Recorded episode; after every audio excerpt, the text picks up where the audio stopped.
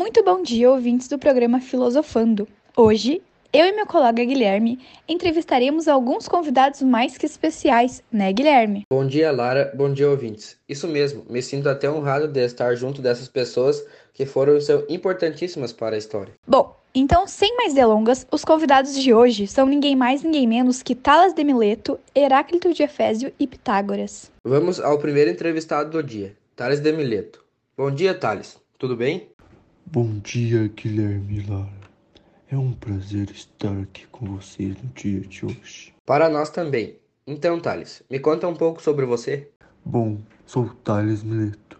Sou considerado o primeiro filósofo do período pré-socrático.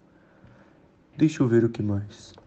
Tenho 2.646 anos. Sou o hater número um da mitologia grega. Dei origem ao princípio do Arque nossa, Thales, uma vida bem longa, né? E qual seria o seu princípio de arqué? Meu princípio é que tudo vem da água. Ela é o elemento primordial para que tudo exista. Onde ela não está, não tem vida. Nossa, que profundo.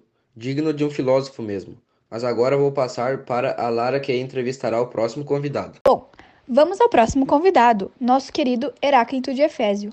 Bom dia, Heráclito. Bom dia a todos. Será um tremendo prazer. Pode me contar um pouquinho sobre você? Sou Heráclito de Efésio. Nasci aproximadamente em 500 a.C. Sou um filósofo pré-socrático, considerado o pai da dialética.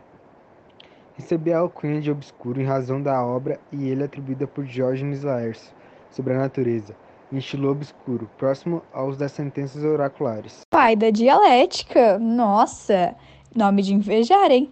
Mas me conte um pouco sobre o seu princípio. Tem o fogo como princípio de todas as coisas. O fogo transforma-se em água, sendo uma metade retorna ao céu como vapor, e a outra metade transforma-se em terra.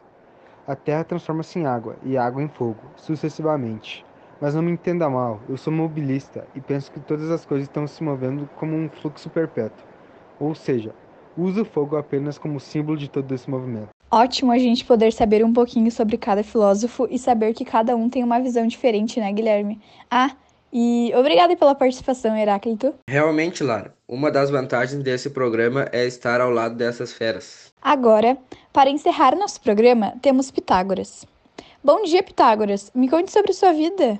Bom dia, fui um filósofo matemático, astrônomo e músico grego pré-socrático. Nasci na ilha de Salmos no ano de 570 a.C. Fundei uma seita, a seita pitagórica, que deu origem à escola pitagórica da filosofia pré-socrática. Nossa, lhe dou os parabéns, pois eu sou uma negação com números. E qual é o seu princípio? Bom, para mim, um número é a cheia de todas as coisas. Esse é entendido tanto no sentido quantitativo, isto é, matemático, como no sentido qualitativo, ou seja, metafísico. Nos números, são distintos os pares, ilimitado, e o ímpar, limitado. Eles são entre si opostos, e esta oposição se encontra em toda a natureza, explicando assim os contrastes. Uau! Obrigada pelas palavras, Pitágoras.